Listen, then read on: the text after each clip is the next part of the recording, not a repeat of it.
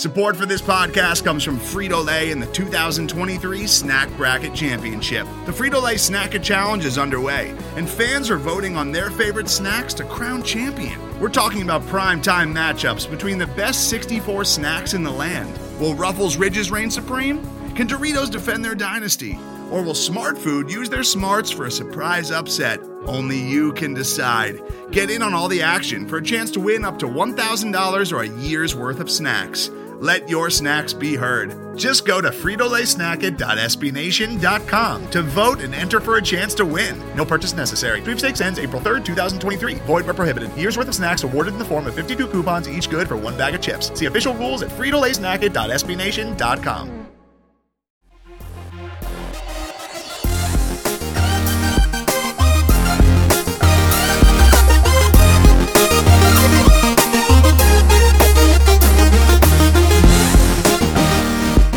Hello again, friends, and welcome on into episode 129 of The SCO Show, proudly a part of the Pat's Pulpit Podcast Network and brought to you by the great folks at SB Nation. My name is Mark Schofield, back in the big chair for today, Monday, August 31st. It's a massive day, at least in this household. Why? It's back to school day. The kids, the hoopleheads, Owen and Simone, they are back to school. Virtual learning to start the year. So as you're listening to this, Owen and Simone are plugged in for a full day, 9 to 3, of Zoom learning. So obviously they'll never hear this, but Owen and Simone, I wish you the best in the school year to come. I got a first grader and a fourth grader. It flies. It absolutely flies. And the parents out there listening to this show, you know exactly what I mean. Today's show, roster projections 1.0. Haven't done one of these yet. It's a bit tougher without full access to camp, without training camp visuals, without preseason games. We're taking a stab at it based on the film, the reporting, the stuff I've got access to. So we're going to get into that. We're going to talk offense first, then defense in the second half of the show. Usual cavalcade of reminders at the outset. Follow along with the hijinks on the Bird app at Mark Schofield. Check out the work. Matt Waldman's rookie scouting portfolio, 3 SB Nation websites, Big Blue View, Bleeding Green Nation, and of course, Pat's Pulpit. And yes, Touchdown Wire, part of the USA Today Wire Network. Myself and Doug Farrar, we will get you ready every single day as this season unfolds. I do want to start, obviously there was no show Thursday. Thursday, last week, late last week, into this week, just another sort of set of circumstances in the relentlessness that is 2020, and I'm not going to dive into it, but it's hard right now. It is still hard right now. It has been a hard year. I've said before, for people that are struggling, you can reach out to me. Hit me up on Twitter in the DMs. They're always open. It might take a while for you to hear back from me, because frankly, Twitter is tough right now. Everything's tough right now. So that's kind of a reason why there was no show Thursday. But we're back up to it today. We're going to do offense first. We'll start at the quarterback position as you expect. And I do think they keep three. I believe they keep Cam Newton, Brian Hoyer, Jared Stidham. As to who the starter is going to be, I think everybody believes it is going to be Cam Newton. I think everything is working towards that eventual announcement whenever that comes. I think this is a year to keep three because of everything. And the Patriots might not be ready, if Cam Newton is indeed the starter, to look at Jared Stidham and say, you're the number two, you're the clear number two. I think they've given Brian Hoyer a long look to try to figure out, is he going to be our number two? And so because of that, I think they keep three. I'm going to have a show like later, not next, probably early next week, on projected starters and things like that. But right now, I think these are the three. They'll probably try to get Brian Lewerke onto the practice squad. Up next, running backs. This is one of the tougher positions. I think this, wide receiver, offensive line, are some tough positions to predict. I think they'll start with 4. Lamar Miller has yet to practice, so we're putting him on the PUP right now. James White, Rex Burkhead, Damian Harris, and Sony Michel, I think, are your 4 to start. JJ Taylor is a sneaky one. I know there's a bit of a buzz around him, but I'm not so sure he sneaks on. Obviously, Brandon Bolden opted out. So I think the four are James White, Rex Burkhead, Lamar Miller to pop, so he doesn't count, Damian Harris, and Sony Michel to start. Michel is the sort of spidey sense tingling. I think they want sort of a between the tackles back to start, and I think with Lamar Miller on PUP, it would be Michel by default, but if they can get him going, that is Lamar Miller, Michel might be a surprise cut. I think at fullback, Jacob Johnson is the guy. Obviously, Dan Vitale opting out. Everything I've seen, everything I've read, Jakob Johnson has a very good training camp, so we're going to look at him as the fullback. Tight end, I think it's three. Devin Asiasi, Dalton Keene, and Ryan Izzo are your three. Jake Burt, Paul Questenberry are your two on the outside looking in. Maybe one of them gets to the practice squad, and Matt Lacoste decided to opt out.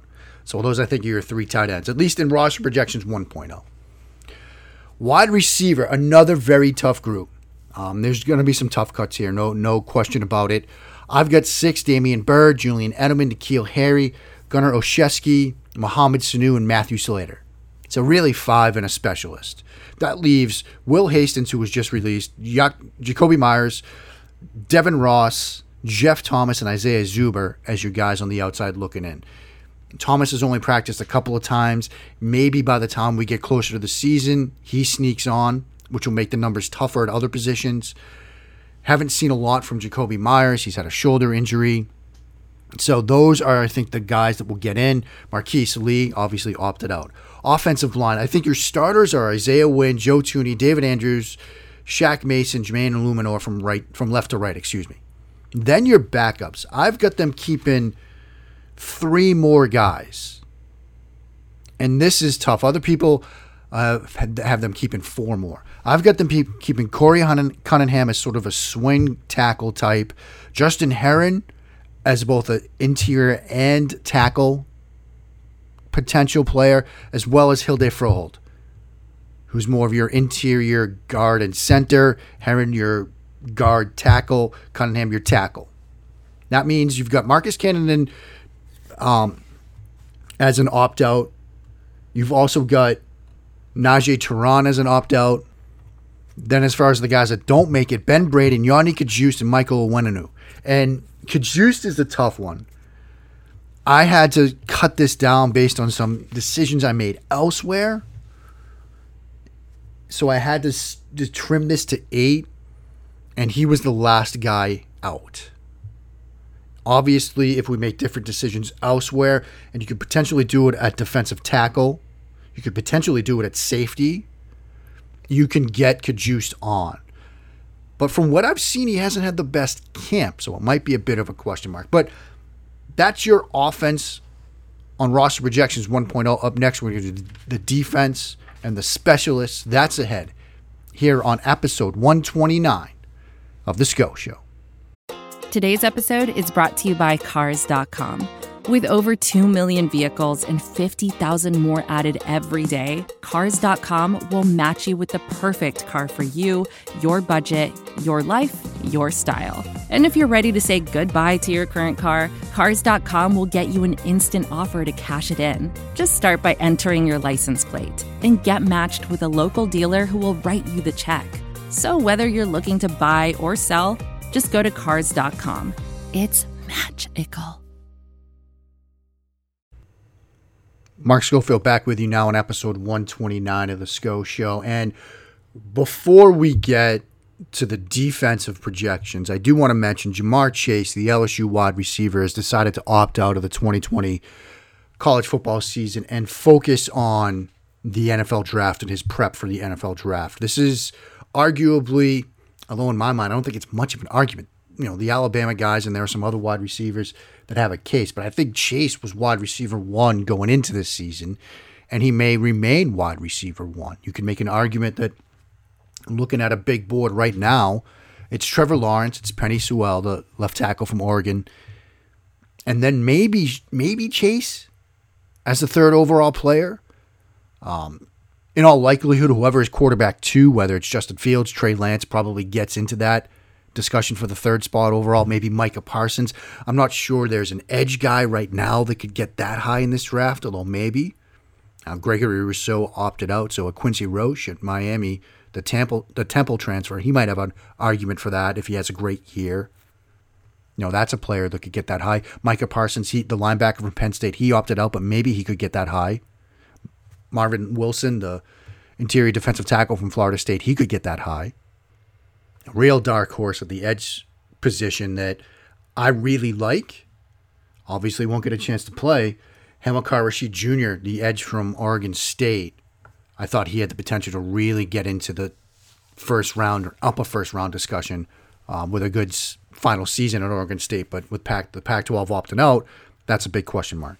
But a bit of college football news. I'm actually watching some Jamarr Chase, so look for a tape piece on him in the next couple of days over at Touchdown Wire. Let's talk roster projections 1.0 on the defensive side of the ball. Started interior defensive tackle. I've got 4: Bo Allen, Adam Butler, Brian Cowart, and Lawrence Guy. Guy, I think, is a lock. Cowart has really played well. Butler is a lock. Allen is finally working back. There's been an ongoing lower body injury, but I think his presence is going to be something Belichick's going to want on this defense. So I think those are your 4. Michael Barrett, Bill Murray, Nick Thurman are your 3 on the outside looking in. Edge.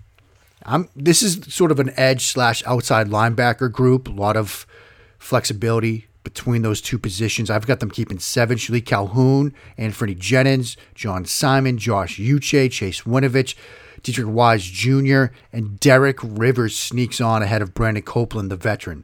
Belichick talked about him recently. That is Derek Rivers, saying he's had some strength and explosiveness gains from last year to this year. I know most Patriots fans have been waiting. When are we going to see the real Derek Rivers? This is probably his last shot to stick. I think he does. So he's the 7th guy, last guy in. Brandon Copeland, first guy out. Then Rashard Berry and Tishon Bowers are your other 2 cuts at the edge / outside linebacker spot. Interior linebackers, I've got them keeping 3 with 1 on PUP. Juwan Bentley, Dejon Harris, and Kash Malawia are your 3. Brandon Kinn has yet to practice, so he'll be on PUP still. Terrence Hall on the outside looking in. Dante Hightower, a decision to opt out. Safety, I've got them keeping 5 because of how often they go multiple safety looks. Terrence Brooks, Cody Davis, Kyle Duggar, Devin McCourty, Adrian Phillips are in. Patrick Chung opting out. I think they keep all 5. You might even say 6, given what we're about to do at cornerback in a second, but I think those are your 5 safeties. At corner, Justin Bethel gets on, special teamer. Stephon Gilmore, J.C. Jackson, Jonathan Jones, Jason McCourty, and Juwan Williams sneaks on ahead of both D'Angelo Ross and Miles Bryant, who have both looked good, but I think Juwan Williams, his length, and the fact that we saw late last week a lot of his length, he might be a guy that could lock down tight ends. They've been using him at safety later into camp. Sounds a lot like what we've said about Juwan Williams over the past year. So I think he gets on, Juwan Williams, onto this roster, technically a corner, but he might be used more as a safety. Then finally, we've got the specialists, and there's a bit of a decision here to make. We'll get to that in a second. Jake Bailey is a lock. Joe Cardona is a lock. Your punter and your lawn snapper. But then at kicker, they have a question that they need to answer. Nick Folk or Justin Rohrwasser, the rookie, the 5th-round pick. And if there's anything that I've learned from following Bill Belichick over the years, stability and consistency at the kicking spot is something that he values. Rohrwasser has been a question mark basically since the moment they drafted him. Nick Folk has been steadier, more consistent, maybe doesn't have the overall leg and ability and ceiling that Justin Rohrwasser brings, but I think Belichick is going to value the consistency of the veteran over the unpredictability of the rookie. And we've seen Bill Belichick before move on from a mistake quickly rather than just chase good money after bad, in a sense. And I feel like that's going to be the tiebreaker here. So I think in reality, it's going to be Nick Folk.